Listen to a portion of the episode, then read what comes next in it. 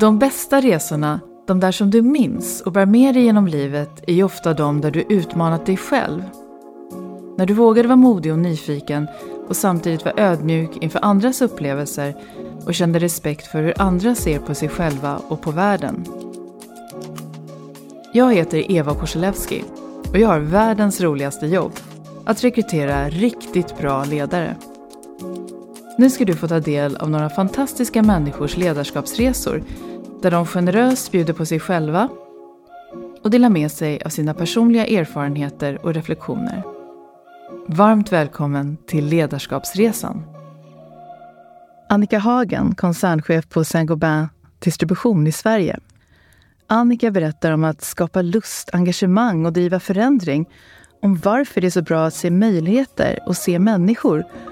Och vad är det egentligen hon lyssnar på när hon är ute och springer?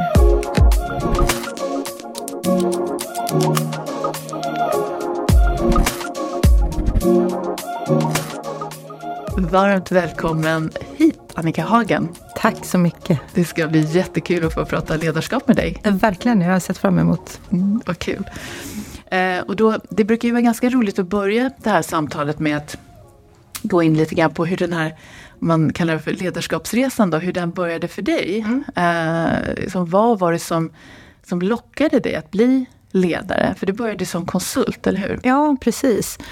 Eh, jag har nog inte haft någon så direkt eh, egen karriärsplanering att jag ska bli ledare eller jag ska bli VD för något bolag i framtiden eller så, utan det har mer varit ja, lust, luststyrt. och så har det dykt upp möjligheter och så har man hoppat på dem. Det är så det har eh, känts för mig. Så att, ja, det har nog blivit att det har givits tillfällen helt enkelt och så har, har det känts bra och då har jag tagit dem. Och vad är det när du tänker på de här tillfällena och vad det var som ändå fick, som väckte din nyfikenhet som fick dig känna så här, oh, men kanske vore kul att, att pröva på ledarskap. Vad, kan du minnas det, liksom, lite grann hur du tänkte? I och med, du sa, jag började jobba som konsult och var ju väldigt ung, men, men då är man ju projektledare.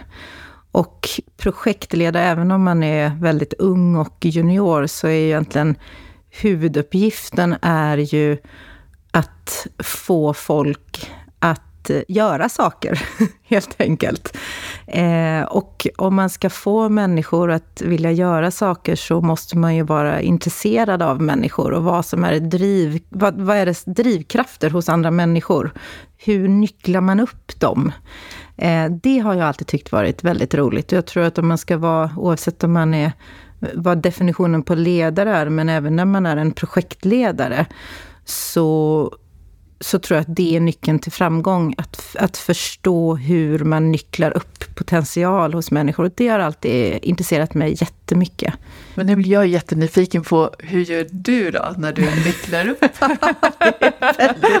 Nej, men jag tror så att om man är, det där går ju inte att fejka, utan jag tror så att om man är om man träffar en människa och är genuint intresserad av att förstå den människan, eh, så, så tror jag att det ger sig själv ganska mycket. Eh, att, att om, jag, om jag känner dig och ser vad är, vad är det du taggar igång på, vad, går du, vad trycker jag, vilka knappar hos dig är rätt att trycka på, som får dig att vilja, i det här fallet då, leverera på en plan eller få andra människor att springa åt ett visst håll. Eh, så jag tror det handlar om en genuin nyfikenhet, eh, att den ska vara äkta. Eh, och sen så tror jag väldigt mycket på syftes, det syftesdrivna. Jag tror det är väldigt svårt för alla människor att eh, springa åt ett håll som man inte tror på. Det tar ju på en själv. Så att, att, att man, är, att man liksom har ett gemensamt kontrakt eller handslag på att vi tror på det här syftet med det här projektet eller den här eh, treårsplanen eller vad det nu må vara. Att, att, att båda genuint känner att slutmålet betyder någonting. Eh, det tror jag är väldigt viktigt. Och också det här att få att ut... Jag brukar säga att det är som ett stafettlopp inom ett bolag. Det finns väldigt många olika organisationer och olika avdelningar. Men oavsett var man sitter sitter eller var man står i det här stafettloppet. När man tar över stafettpinnen, att man förstår vad den egna insatsen ska bidra med till det slutliga målet. Är du med på mm. hur jag ja, tänker? Ja, så att om man inte vet det så blir det ju väldigt svårt, uh, nummer ett, att känna mening. Och nummer två så kanske man inte springer åt rätt håll. Mm. Eh, och det låter kanske väldigt enkelt, men eh, det har jag sett i många organisationer, att det är inte tydligt. Och det kan ju vara att man är organiserade på ett sånt sätt att det inte ja, men att det blir väldigt så här, vattentäta skott eller silos till exempel, brukar aldrig bli bra. Mm. um, så att, att man alla förstår vad slutmålet är och att man också förstår varför det är viktigt. Jag håller helt med om det. Jag tror inte alls att det är så vanligt att den här tydligheten finns. Nej. Det får jag också höra mycket i mitt jobb. Och, sådär, ja. att det, och, och då blir jag ju igen då lite nyfiken på det här. Hur, hur skapar du den där tydligheten? Um, det är ju aldrig någon så här, one woman, one man show. Det måste jag säga. Ja. För då skulle jag varit väldigt... Uh, det, utan det gör man ju tillsammans. Uh, men om, om, om man ska prata utifrån att vara VD för ett bolag eller ledare för en organisation.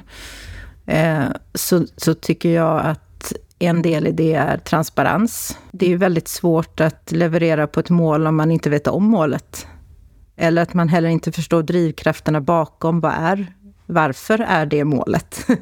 Mm. så att jag tycker att transparens och tillit, att man litar på, på sina medarbetare och att man utgår från att alla är där för att göra ett, ett så gott jobb som möjligt. Och det kan man inte göra om man inte har eh, insikt. Så det det tycker jag är ett verktyg. Men sen också tänka sig att man måste skapa lite lust och energi. Att det ska vara, det ska vara kul. Ja. Vi är alla människor och man, alltså man går till ett jobb, man vill göra ett bra jobb, men jag tror att man gör ett bättre jobb om man också känner ja, men lust, energi, det är roligt. Um, ja, man ska inte underskatta det.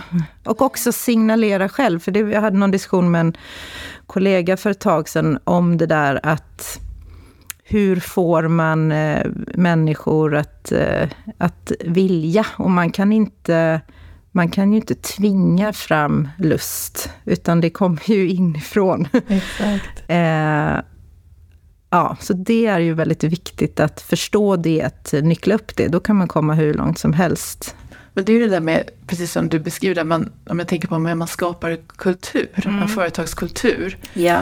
Uh, och det handlar om drivkrafter, till exempel vad har vi gemensamt för drivkraft, vad är det för syfte vi vill mm. jobba mot, vad är det för mål och så. Mm. Um, men det här med glädje, för det är ju det är inte alla som, som tycker att det är så viktigt. Men Nej. människor kan ju trivas bra på jobbet ja. ändå. Ja. Men det är intressant då det här att, att eftersom du lyfter det, och eftersom jag har träffat dig mm. Eh, på gången, man, man märker ju det mm. på dig när man träffar dig, att du utstrålar ju mycket alltså, glädje. Så tror du att, är det genom din person eller är det genom, alltså hur? Eh, hur, hur, hur brukar du skapa den här liksom, glädjen då? Vad, vad är det liksom? Det är inte mm. kanske så här, bjuder man på tårta? Nej, kanske inte är det. det kanske är någonting annat. Ja, men precis. Jag tror så här att man ska inte... Människor är ju väldigt mycket smartare än vad man tror. Eh, och att, att försöka spela någon roll, oavsett om det är privat eller professionellt, det lyser ju igenom om det inte är genuint. Det tycker jag man ändå har lärt sig. Och det tycker jag själv man ska titta på ledare eller andra förebilder man kan ha haft genom åren, så, så när, det, när det är genuint så blir det ju väldigt starkt det är ju väldigt svårt att stå och så propagera för någonting som man själv inte tror på. Eh, så det, det, är väl en så nyckel, att om, man, om, det, om det är genuint så är det ju... Man vill ju följa, en sån person vill man ju följa. I alla fall om jag talar för mig själv. Eh, så det tycker jag är viktigt. Du, du beskriver här nu det är ju mycket hur du är som person. Mm. Då det här liksom nyfikenheten, mm. att det ska vara genuint mm. och så. Eh, och då om vi kommer till den här då, jag, jag tycker att, att man ser väldigt tydligt att vi går från um, att man förväntar sig att ledaren ska vara den här absoluta ledaren som pekar med hela handen och talar om för folk vad som ska göras. Um, och folk ska lyda blint och så. Mm. Det känns ju väldigt gammalt och förlegat. Men jag tycker att det har blivit ännu mer, så blivit en, en väldigt stark så motsatt reaktion. Att, att man, man vågar bjuda mycket mer på sig själv. Alltså mm. att vara mänsklig som ledare. Och visa att jag, det är jag som är högsta chef här, men jag är också en människa. Mm. Um, och, och då, om du skulle beskriva, hur visar du mm. din mänsklighet? På jobbet? Eh, det där tycker jag är så, eh, det där har jag tänkt på så mycket. Det är en eh, otroligt intressant fråga, för att jag vill också bara som en passus innan jag svarar på frågan säga att jag tycker också att det är olika i olika bolag och branscher man kommer in i, hur, hur man ser på det där. Det är inte riktigt som ett generellt som i Sverige eller så, utan vissa branscher är lite mera gammaldags än andra och sådär. Eh, och det här att, sen vill jag också säga att eh, det är mer mina egna noteringar och erfarenheter, att vissa kanske också kan tycka att det är skönt att ha en sån typ av chef. Beroende på, liksom, som du sa, man kommer in på ett jobb med olika inställning, och det är helt okej, okay, så länge man gör ett bra jobb. Sådär. Men, men att eh, man kanske tycker att det är skönt att det är någon som pekar med hela handen eller talar om hur, precis hur allt ska vara. Eh, då blir det ju en kulturkrock när jag kommer in. För att det är inte den typen av eh, ledare som jag är eller vill vara eller tror på. Så att det har jag ju märkt eh, att det, då, då, då kan det bli lite konstigt. eh, också det här att man ser på en, en, en ledare som en så här, precis en allvetande... Bara för att jag har fått den här positionen så är ju inte jag... Då kan ju inte jag allt om allt. Utan det är ju väldigt, det är väldigt smickrande om någon tror det. Men så är det ju inte och det tror jag inte någon eh, för antingen väljer man ju specialistvägen eller så väljer man generalistvägen. Och nu har jag ju valt generalistvägen. Eh, utan då är det ju snarare mitt mitt, uppdrag är ju snarare att förstå vad som ska till, än att jag exakt ska säga hur allting ska vara. Eh, jag vet, vi pratade om, väl om det när vi sågs en annan gång, men det här med orkestern. Att, att, så här, jag tycker det är en bra liknelse, att man, jag ska snarare, jag eller en, en, en VD eller en ledare ska vara en dirigent. Jag ska ha kompetensen att förstå, så här ska musikstycket låta. Och jag ska också ha kompetensen att förstå att det behövs en gitarr, en fiol, ett piano, ett blåsinstrument, vad det nu är. Men jag ska inte vara bäst på gitarren, eller på, utan jag ska hitta någon som är bäst på det. Och jag, det, men däremot det jag ska se till att de spelar i takt. Mm. så det tycker jag är så här, och, och, det måste man ju, och det är lite mer det moderna ledarskapet, skulle jag tro. Um, så att Ja, för som svar på din fråga, hur man visar mänsklighet och, och att inte liksom gå ifrån det här gamla. Ja, men återigen, genu, alltså vara genuin. Jag tror man ska aldrig spela någon roll som, man inte, som inte blir äkta. Mm. Eh, och, och, ja, jag tror att det är det viktiga. Och våga vara mänsklig. Man kan, man kan, alla, alla har haft en, ibland har man haft en dålig dag. Eh, man har bråkat med sin tonårsdotter på morgonen. Eller eh, vad vet jag. Som, liksom sådär. Man, det, det, är inget konstigt. Det är inte så att en... Eh, bara för att man har en, en viss position så är man har man inte ett, ett vanligt liv, så att säga. Ja, precis, och den där, jag tänker också den där, när man är genuin och, och visar sin mänsklighet, då blir man också, då visar man sig också sårbar. Ja. Och det där kan ju vara det är såklart att beroende på vilken miljö ja. man är i. Man måste yes. känna sig, man pratar ju ofta om det här psykologisk trygghet. Ja. Och jag har pratat här med, med några andra i den här podden också om, om det här med feedbackkultur. Mm. alltså hur man skapar en kultur på jobbet som gör att man, att man känner sig trygg med att, att vara mänsklig, att mm. vara sårbar. Mm. För man blottar sig ju. Um, hur, hur, skulle du, liksom, hur tänker du kring det? Det här att skapa en feedbackkultur mm. som skapar den här tryggheten. Mm. Nej, men det, det är ju väldigt svårt att nå, så var, var är den gyllene gränsen? Och det blir ännu svårare eftersom eh, det är olika individer i ett team. Och människor är olika och alla har ju olika nivåer eller trösklar för sin egen integritet. Vad vill man dela, vad vill man inte dela? Jätteintressant tycker jag och speciellt om jag tänker när man ska bygga sitt närmaste team oavsett var man sitter i ett bolag. Så historiskt sett så har jag investerat lite tid i att man ska lära känna varann. Eh, och det finns ju massa olika sätt, för det är olika verktyg så, som man kan prova olika saker. Men som syftar egentligen till att man förstår man, för, man, man, får ju välja själv hur mycket man delar ut efter var man har sin gräns. Men det skapar en större förståelse för varandra, för att det blir alltid ja, konflikter kanske, är, jo det kan bli konflikter eller man kan tycka olika eller man kan hamna i situationer där eh, man måste välja en väg eh, jämfört med en annan och då tror jag att det hjälper väldigt mycket i att förstå de olika personligheterna i teamet som ska jobba tillsammans. Eh, att man vet att ja, men Eva, hon, hon har ju den här, det här sättet att hantera en sån här situation. Okej, okay, men då vet jag det, så då kan jag eh, möta henne på det här sättet. Eller vi kan, så det tror jag är, det tycker jag har funkat jättebra, men då måste man ju ha som du säger, uppnå psykologisk trygghet i det här teamet. För att kunna våga släppa eh, lite grann. Och det behöver inte betyda att det behöver bli oprofessionellt, utan eh, snarare tvärtom. Att öppna upp samtal, att, att liksom på något sätt få att skapa den, den kulturen, den miljön av att mm. våga öppna upp. Och sen mm. som sagt att alla ska inte behöva känna att man ska liksom fläka ut Absolut allt sitt innersta. Det är inte det det handlar om Absolut alls. inte. Men mer att om jag har en dålig dag så ska jag våga säga det mm. utan att känna att jag får skit för det. Mm. Ja men det ska man kunna göra och jag tycker att, um, att det är uh, precis jag hade faktiskt en sån situation i, uh, igår på jobbet. Mm. jag kom på morgonen och så kände jag att jag haft en riktig skitmorgon och du vet sovit lite dåligt. Och så hade jag något möte med någon. Uh, och då så sa jag det till honom att ursäkta men jag har haft en riktigt dålig morgon om du tycker att det är osar negativ energi. Och så kunde vi skratta åt det. Mm. Tog han emot det, vi kunde skratta åt det och sen hade vi vårt möte och så blev det jättebra. Det kan ju bli väldigt så här avväpnande. Mm. Och också för en själv. Mm. Att man säger okej okay, nu kommer jag med lite bagage in här. Det har ingenting med dig att göra eller det vi ska prata om.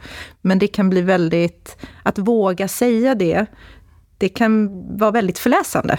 Ja, men det jag tänker på när du berättar här så tänker jag på det som var väldigt positivt i det också var att du tog ansvar för det. Ja, precis. För det är Exakt. en sak det här, jag tänkte på det när jag själv sa det, att man, man, man ska kanske kunna få liksom, pysa ut lite eller kräkas ut. Ja. Men, men då, det innebär ju också, man kan inte bara gå och, och, och säga jag mår dåligt och så vidare, utan då måste man också ta ansvar för det. Ja. Så att det, det exemplet du gav där var ju väldigt, väldigt bra, för det visar just det där att att eh, ja, men ta ansvar för det, men, ja. men också våga vara då ärlig och modig. Ja, alltså, oftast fungerar man, fungerar man ju så som människa att det blir ju väldigt, för har man väl sagt det sen så ja, då, då kunde man släppa det.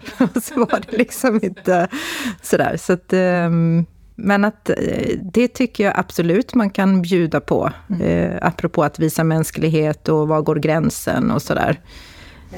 Men vad tycker du är svårast Annika? För det är ju, jag vet ju att du har drivit många stora liksom, förändringsresor, att du tycker att det är väldigt roligt, att du är väldigt mm. bra på det. Um, man pratar ju mycket nu om transformation och har gjort det i många år och hur mm. viktigt det är. Och det är många organisationer som står inför det ständigt ju, mm. hela tiden. Hela samhället står ju inför en enda stor transformationsresa.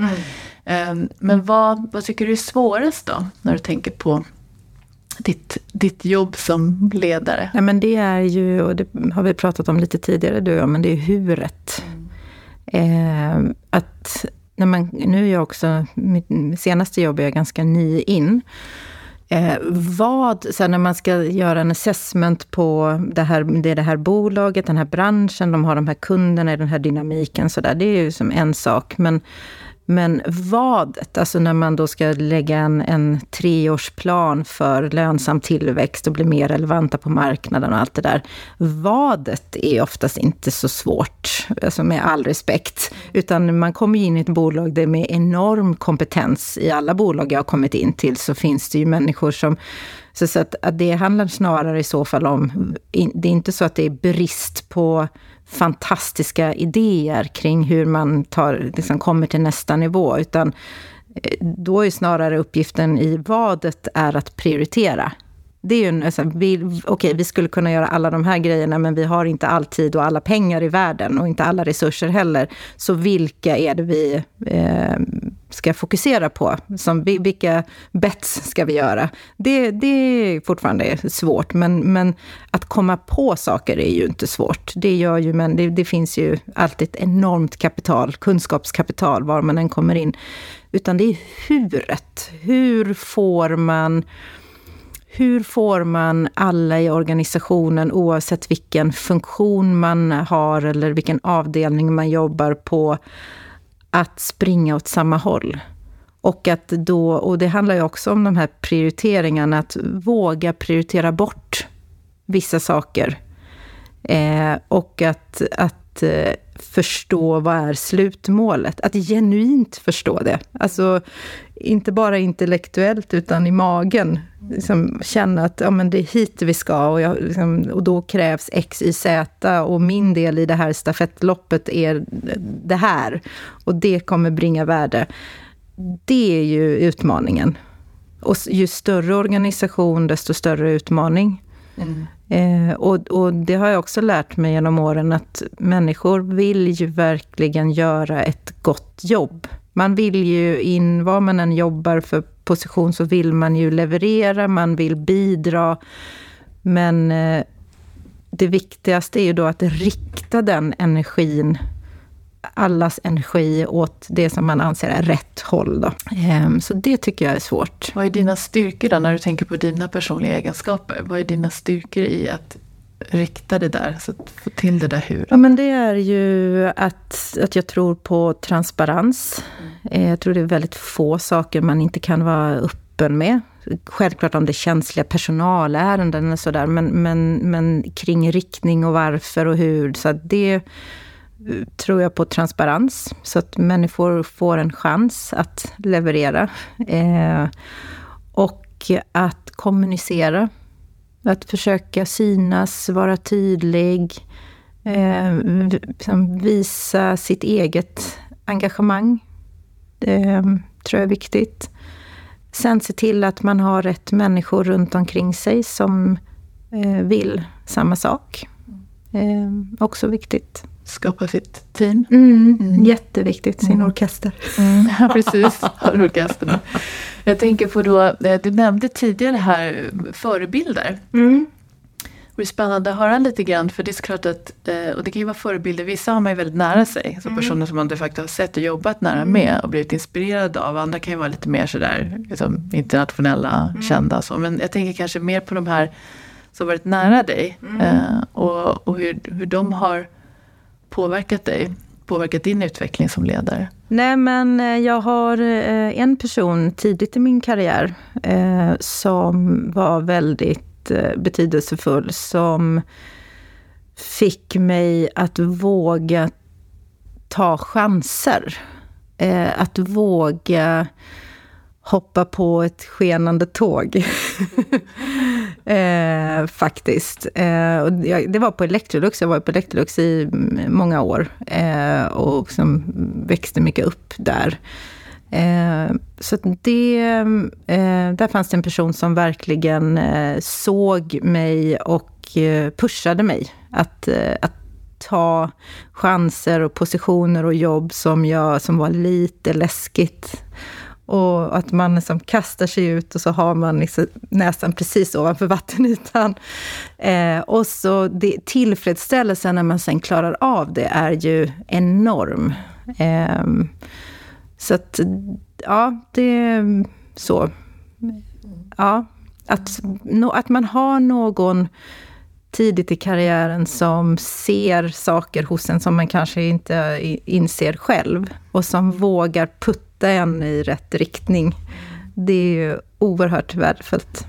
Och det är jättefint. Sådana mm. människor, jag har faktiskt hört under, under mina om säger, vanliga intervjuer så är det faktiskt eh, just när man nämner kanske personer som har påverkat en väldigt mm. mycket. Så det har ju en otrolig, verkligen just en bra ledare. Mm.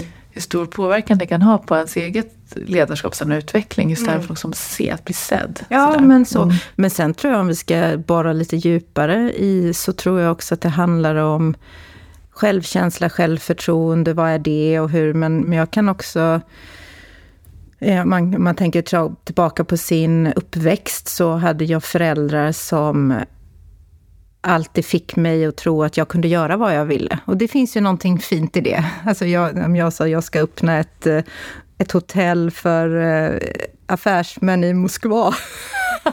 Absolut, vad kul, gör det. Nu gjorde jag inte det. Men, men att, att eh, jag har alltid fått med mig hemifrån att jag kan göra vad jag vill. Och det är ju något så här intangible, svårt att liksom, men, men det finns någonting i det där liksom att, eh, som jag hoppas man kan överföra till sina egna barn. Mm. Eh, att, för det handlar väldigt mycket om att våga. Att våga hoppa på saker och att inte eh, utgå från att, eh, alltså in, inte utgå från att man inte klarar någonting, utan snarare tvärtom. Om den kan så kan väl jag. så så det, det finns ju något i det där. Eh, att våga hoppa på saker. Och, och också lita på sitt, sin egen, sitt eget omdöme och gut feeling. Mm. Och det tycker jag även i så här, det handlar inte bara om att våga ta en viss position. Det är också att våga fatta beslut. För att när man jobbar som ledare eller som VD så handlar det om, eh, det största delen är ju om att fatta beslut. Mm. För någon måste ju ytterst fatta något beslut om man ska komma vidare. Eh, och att eh, känna sig trygg i det. Och att våga göra det. Och också att våga säga när man har fattat fel beslut. Våga säga att det här, det här blev inte bra, vi gör så här istället. Jag hade inte all information eller nu har det här hänt. Att det inte finns någon prestige i det, men, men att ändå fatta besluten när det krävs. Det är viktigt. Mm. Vi har varit inne på, du har beskrivit den här nyfikenheten, du är inne på mod och, mm. och just det här att, att, att stå upp och liksom, tydligheten, att fatta mm. beslut och, och, och den här magkänslan som du beskriver, den tycker jag är lite intressant för den Ibland får vi höra det när vi rekryterar, så säger man att eh, kan, kan man gå på magkänsla? Mm. Är det vissa som frågar. Mm. Alltså, kan man göra det? Mm. Och då säger jag att det kan man. Men vi, vi måste ju då, för vårt jobb, vi måste säkerställa att det finns tillräckligt bra kandidater. Mm. Att vi har säkerställt att det här är bra personer. Mm. Eh, och sen så handlar det mycket om det här, liksom, vad känner man i magen och personkemi mm. och så vidare. Och då tänker jag så här, vad, tänker, vad tycker du är viktigast när du rekryterar till dig? Eh, vi har pratat om orkestern, mm. så jag förstår det är olika personlighet mm. och så. Men att det ändå kanske finns, att du har noterat att det finns vissa typer av egenskaper mm. som du verkligen uppskattar, även om personerna kan vara väldigt liksom, yes. olika. Vad, ja. vad, skulle du lyfta fram då? Men det har blivit jättetydligt genom åren. Alltså jag går ju igång på driv och energi. Det måste finnas, och som du säger, man kan vara man kan ha olika personligheter och det är ju min, eh, min uppgift att se till att man inte omger sig med helt likriktade, för då blir det ju inte bra. Det måste finnas lite friktion och komma från olika vinklar. Eh, även om man ibland kan ha lust att gå den enkla vägen, så ska man inte göra det. Men det som är, måste finnas är en, en, en energinivå och ett driv och en, en lust. Eh, det, det är jag väldigt svag för. Eh, och då kan man mycket hellre, låter det superklyschigt, men jag menar det verkligen, mycket hellre att man driver igenom någonting man tror på och så blir det fel. Än när man är helt uppgiven eller inte har någon lust. Alltså, ja, att, att vilja någonting. Mm. Den här glöden mm. är jätteviktigt för mig, man är väl alla olika, men för mig är ju jobbet är ju också en stor del av mitt liv och mitt intresse. Och, eh, så att jag har svårt, det är svårt för mig när man inte bryr sig. Mm. Och, och, när man bryr sig väldigt mycket så kan det ibland bli konflikter.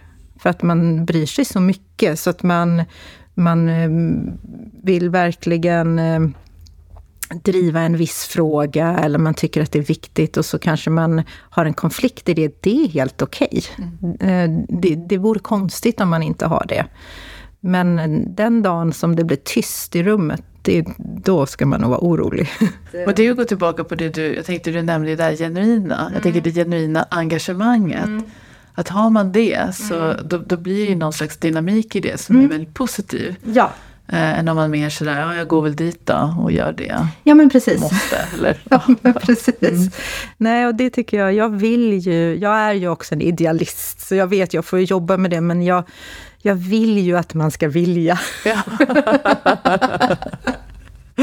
det blir så mycket roligare och bättre då. Ja, mm. ja det är väl härligt att vara idealist. Ja. ja.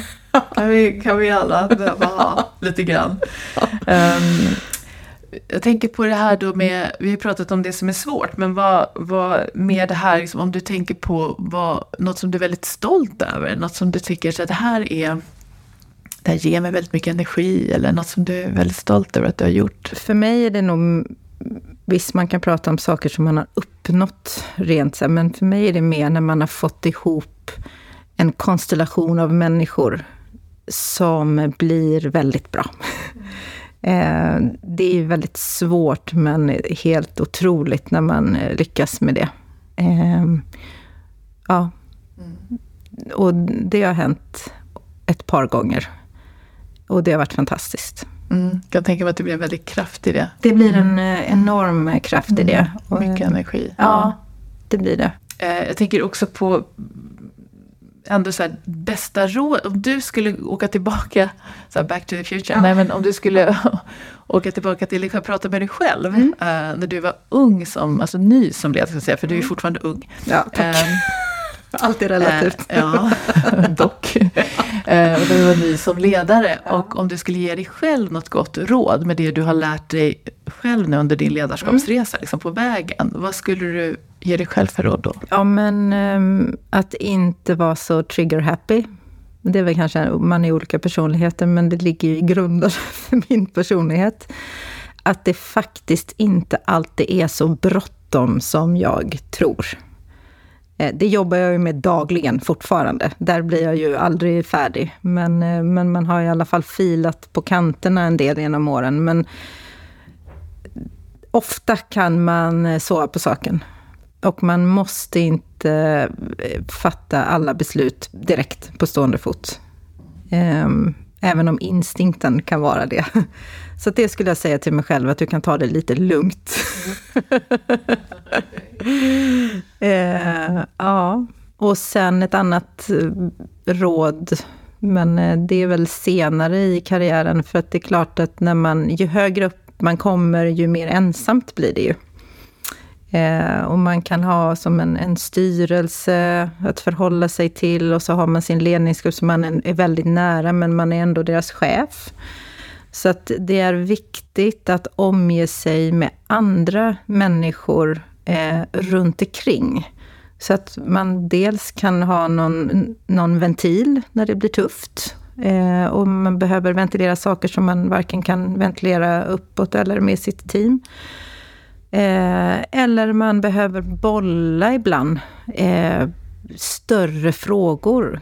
Eh, så att man ska vara rädd om, under år, i sin karriär under åren så stöter man ju på människor som, man, som, är, som är något extra, som man plockar på sig olika... Eh, att verkligen hålla kontakten med dem, för det, det är ovärderligt att ha någon som man litar på, som man vet vill en väl och som man kan inofficiellt bolla med. För att man står ensam ganska mycket i olika frågor. Eh, så att, eh, håll, håll i bra personer runt omkring dig och ha som ett informellt liksom, bollplank. Mm. Det har jag en, en hel del sådana personer och det är fantastiskt. Och det, är ett, det är ett jättefint råd, tänker jag också, liksom generellt om, om, om du skulle ge råd till, till någon som ja. kanske står i begrepp att liksom, att kliva in i, Ja. i, i att bli ledare. Ja. Men det jag tänker på då också, eh, eftersom du har gått den här liksom, konsult till ledare, Mm. alltså den vägen. Det är ju många som har gjort det väldigt framgångsrikt, precis Mm. som du.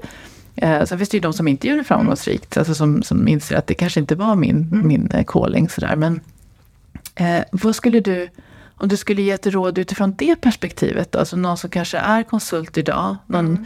alltså, som är, liksom, ny i sin karriär, Mm. kanske totalt och jobbat eh, som konsult några år och börjar känna sig, jag kanske ska ut och Mm. jag kanske vill testa att bli ledare. Vad är ett gott råd där? Liksom, vad, skulle, vad skulle du vilja säga till en sån person? Nu var jag ju inte konsult så länge, utan jag kom ju direkt från skolan när jag var 23 och var konsult i två och ett halvt år. Så för mig var det nästan som en fortsättning på utbildningen om jag ska vara ärlig. Eh, Men det viktigaste är, det ser jag ju när man eh, har anställt folk genom åren eller så, om man har varit lite längre eh, i konsultvärlden och sen kommer in på en linjeposition så kan det ibland bli, det kan bli kulturkrock. Och det kan också, och då tror jag det jag var inne på tidigare, att man har inte exponerats för huret. Så att ofta är man, behöver man förstå, jag tror att det är väldigt, om man bara har varit konsult och hoppat direkt på någon en större ledarroll, så kan det beror ju på individ och så, men det kan vara svårt för man är inte van vid att det är som sagt, nu får jag verkligen be om ursäkt om jag trampar någon på tårna, men det känns, alltså så här, att komma på vad man ska göra är faktiskt enklare än huret. Och har man bara jobbat med vadet, eh, för att man måste få med sig människor. Och det spelar ingen roll om man tycker rationellt så är ju det här helt logiskt att vi ska göra det här. Men det spelar ingen roll om man inte förstår hur, vilken knapp det trycker på hos de som ska utföra det. Och att det ska vara väldigt, ja, men så, ja, att verkligen ha respekt för att man måste vara genuint intresserad av människor om man vill ha en ledarroll. Och det kan ju bli ibland att man känner, vissa konsulter går ju tillbaka sen för de tyckte inte att det var för dem. Och det finns inget rätt eller fel. Det är jättehärligt att det finns alla möjliga, allt behövs. Men, eh, men det är väl det jag skulle... Det kan bli en kulturkrock. Jag tror det är ett väldigt klokt råd. Mm. Ehm, För att det är precis det. Det är ofta väldigt intelligenta, snabba personer som jobbar Ja, som konsulter. Eh, Men sen att man kanske blir, att man kan känna frustration över det här, men hur svårt kan det vara? Mm. Ja, precis. Och, och då krävs det, precis, jag tror som du är inne på, det här, det här verkligen djupa intresset för människor. Ja. Och hur man får med sig andra. Ja. Och sen tror jag också i huret så handlar det också om oavsett vilken bransch man är i och om det är på något sätt fysiska produkter eller tjänster eller vad det är man jobbar med, så finns det ju alltid någon form av slutkund på ett eller annat sätt, oavsett om det är B2B eller B2C. Och om man inte har ett genuint intresse i att förstå slutkundens behov, vardag, drivkrafter. Eh, det tror jag är svårt. Eh, och det spelar egentligen ingen roll vilken avdelning man är på, även om man som jobbar med logistik eller eh, eh, fakturor eller vad det nu är. Det är inte bara säljare eller butikspersonal eller så, utan att man på riktigt förstår vilket problem är det vi ska lösa för den här kunden eller hur ska vi underlätta ge- genom det vi levererar. Om man inte är genuint nyfiken och intresserad av det så tror jag det är svårt att lyckas, även med vadet. Ja, det där är väldigt, ja, men den är jätteintressant tycker jag, för det, det finns ju många exempel på väldigt engagerade personer med mycket driv.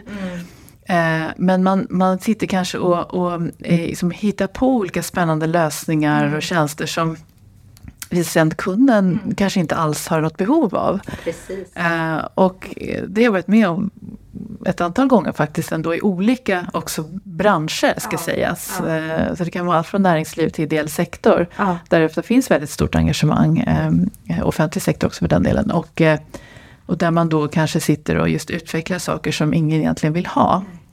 Eller efterfrågar. Och då, är det ju, då har du ju det här sagt, mycket av det som du mm. uppskattar, det här drivet och mm. energin, mm. engagemanget, men det blir som felriktat.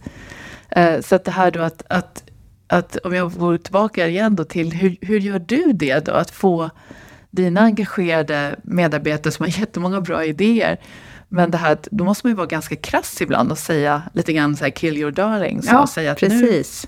Nu, förstår att ni har tänkt på det här, men nu är det, finns det inget behov av det här. Hur, hur, hur ser du, så hur jobbar du med det? Jag jobbade i många år tidigare med eh, konsumentinsikt och innovation. Så jag har liksom det i, i grunden och jag tror att idé, jag, det, det, är mycket tidigare i, i kedjan. Idéer man har som inte är förankrade i ett relevant kundbehov eller ett behov som man tror komma skall. För att man ser, för det, man måste jobba här och nu, men man måste samtidigt jobba för man kan, jag kan ju inte fråga dig exakt vad du behöver eh, om alla saker, utan det ska vi kunna. Men ehm, så att jag tror det, det bygger man in i när man gör vadet, som vi pratade om tidigare, en treårsplan eller en strategi eller en målbild eller en, en Northern Star eller vad man kallar det. Så, så ska det ju grunda sig i en genuin förståelse av kundens verklighet och behov. Och, och det, det, det det, det är ju en företagskultur. Det ska ju vara grunden för företagskulturen, att man är genuint intresserad av och nyfiken på eh, vad kunden eh, behöver. Hur kan vi underlätta vardagen för kunden? För om man ska sätta, liksom, om man ska vara krass och rationell, så det är ju så som ett företag blir lönsamt, överlever, på sikt och växer. Mm. Så att det ligger ju allas... Det, de intressena går ju hand i hand. Mm. För är man inte relevanta så kommer det ju självsanera sig, för då är det ingen som kommer vilja köpa ens produkter eller tjänster. För att de är inte relevanta. Mm. så att jag tänker så här, så att den är ju... Ja, så att jag tror det är viktigt att, att det finns en stark företagskultur överlag i bolagen där man, är, man finns till för att man ska underlätta för kunden inom det området man opererar inom. Mm. Eh, och, och, och, kan man implementera en sån kultur så är ju hälften vunnet. Exakt, jag tror, jag föreställer mig, i varje fall min erfarenhet då, att det här är vanligare i väldigt stora organisationer. Mm. Eh, där det kanske är lättare att man, att man sitter och jobbar uh, ut lite olika mm. uh, idéer. När det blir för mycket, men det, det var lite som vi pratade om tidigare, det, där det är för mycket silos. Eller mm. konstiga matrisorganisationer eller avdelningar som inte är eh, som är frånkopplade. Från, så att jag tror igenom att jag är väldigt intresserad av det här att bygga operativmodeller. Mm. Det är också huret. Så att om man får till en, en, en operativ modell eller en, en organisationsform inom ett bolag där det är tvärfunktionellt, man får bort silos, eh, det är tydliga roller och ansvar, det är tydligt hur stafettpinnen ska överlämnas och vilket skick den ska vara i när nästa tar över. Ehm, där tror jag är en stor nyckel också till effektivitet, snabbhet till marknaden. Ehm, och det är klart att är man i en typ av organisation där det är mycket sälj, så är man ju närmare kund, då, är, då lever man ju med kunden, men ju längre bort man kommer, om man inte har organiserat sig på ett sätt som, det kan vara produktutveckling eller innovation som är som en egen liten ö. Eh, det kan bli farligt, för då kan man ju komma till så att det blir inte, man tar fram saker som är otroligt smart, men det är ingen som vill ha dem. så det vill man ju inte lägga tid på. Mm. Eh, så då tror jag att operativmodellen är väldigt viktig. Hur, hur sätter man, hur strukturerar man upp bolaget? Jag tycker den, den låter väldigt befriande. Ja. Faktiskt måste jag säga. ja. Jag tror många skulle känna sig lite så här, åh, vad skönt man kan andas ut när man hör. ja. Men det är ju lättare sagt än gjort givetvis och ju större bolag, ju, ju större risk är det ju att det skapas öar eller, eller så. Men det är klart att det, det går att uh, få till.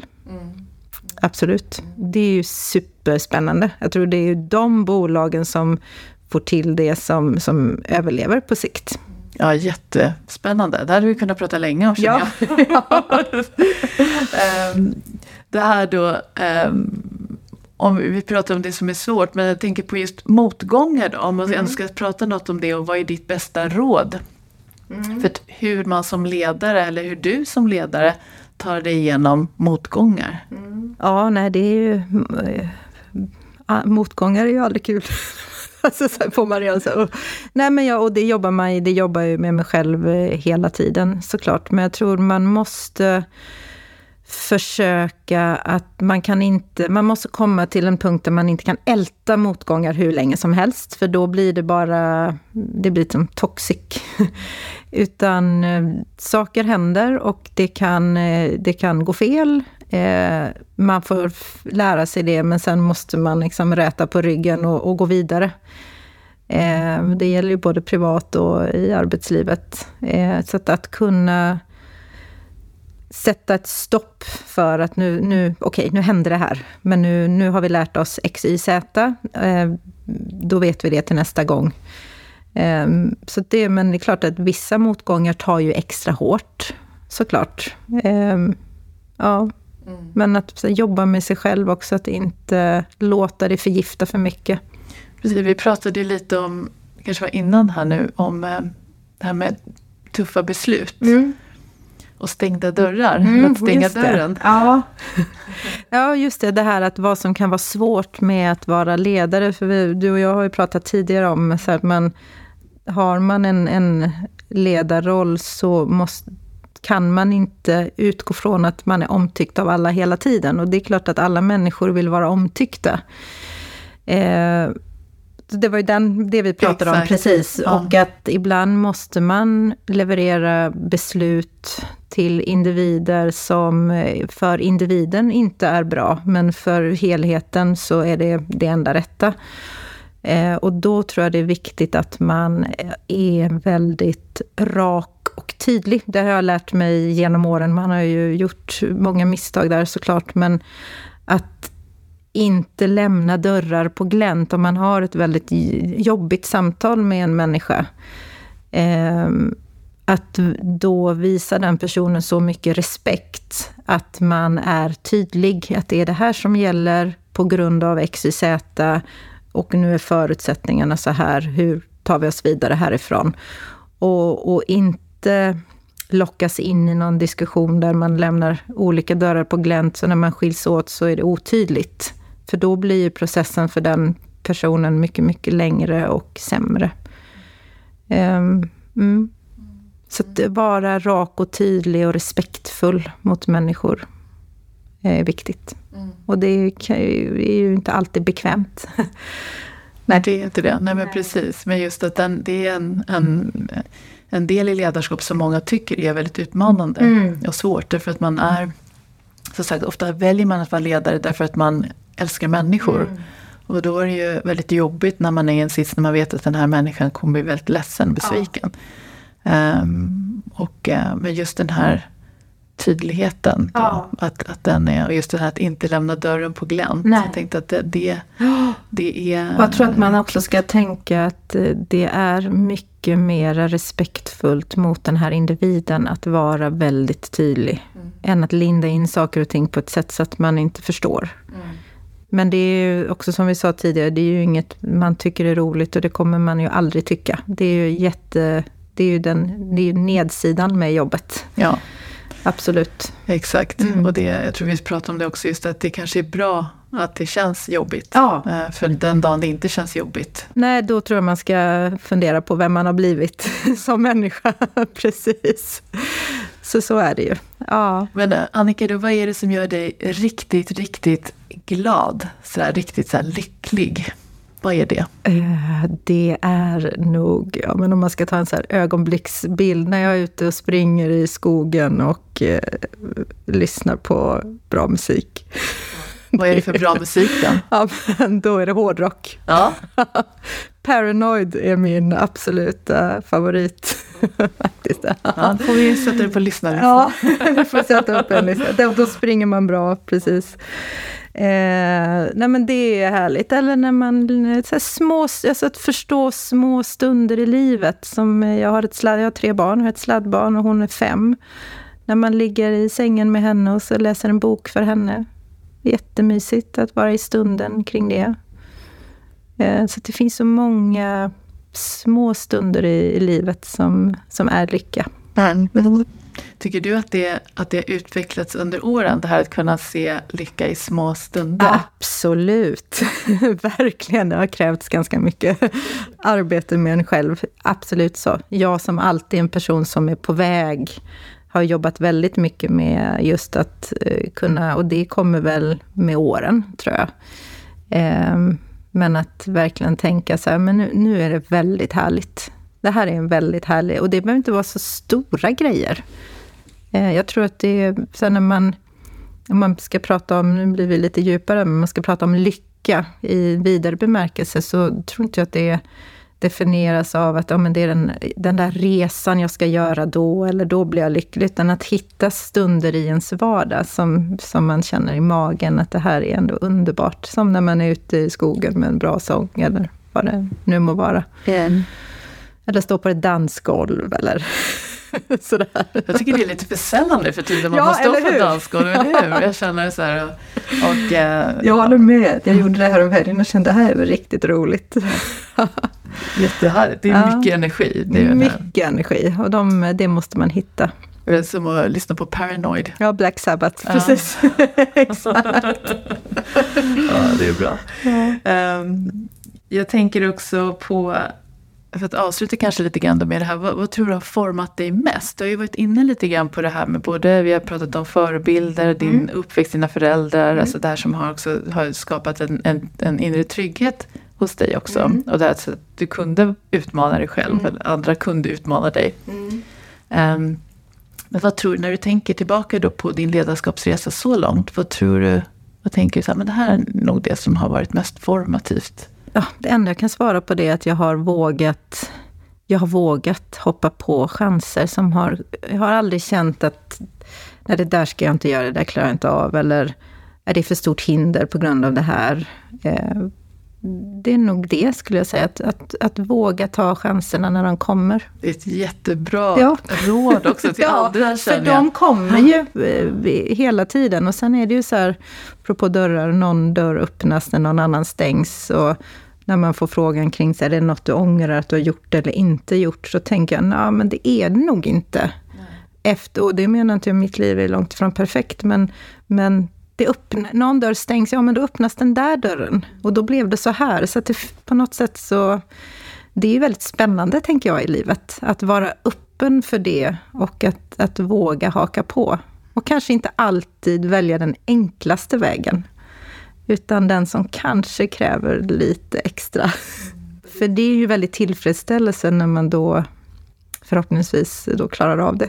Jag tycker det är också så otroligt bra råd, tänker jag, till andra kvinnor, mm. alltså kvinnliga ledare. Mm. Därför att det märker vi ofta att tyvärr så är det ofta kvinnor som, som inte kanske riktigt har den starka tilltron Nej. till sig själva, även om andra ofta ja, ser. det här ser jag också. Mm, så det får ju vi som jobbar med rekrytering, ja. vi måste ju jobba också med att, att, att de här kvinnorna kanske man får ge en extra push. Mm. Säga, men du är jättebra. Ja.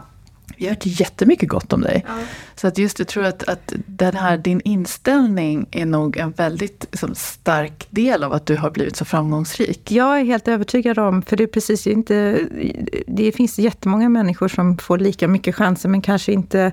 För sen är det också att man ingenting kommer ju gratis, ska man ju inte sitta här och säga, utan eh, det kommer ju med ett visst pris. Och är man villig att betala det priset eller inte? Och hur, hur sätter man upp sitt liv på ett sånt sätt att man får det att funka? Och det är ju inget facit, utan det beror ju helt på vem man är och hur man väljer att leva sitt liv och, och sådär. Så det är olika för olika personer, men, men eh, det är inte, ja, det jag ändå vill säga att den enkla vägen kanske inte alltid är den rätta vägen. Beroende på vilket liv man vill leva. Mm, precis. Hoppa i. Hoppa i. Hoppa i ja. ta, ta risken. ja, men det är jättehärligt. Men What då, could possibly go wrong? What could possibly go wrong? Ja, precis. Det man får se. Det verkar ha gått väldigt bra. Ja. Som du säger, det är klart att ingenting är ju en dans på rosor och jag vet Nej. att du jobbar oerhört hårt. Ja. Um, så det är inte det, men, men just det här att, att ändå, uh, ja, mm. man måste ta risker för att, mm. för att vinna också. Mm. Och utmana sig själv. Ja, och livet blir ju roligare när det är lite toppar och dalar, tycker jag. Ja. Härligt. Jättevarmt och stort tack Annika. Det har varit så roligt att prata ledarskap med dig. Ja, stort tack. Det var en jätte, jättehärlig stund. Tusen tack. Thank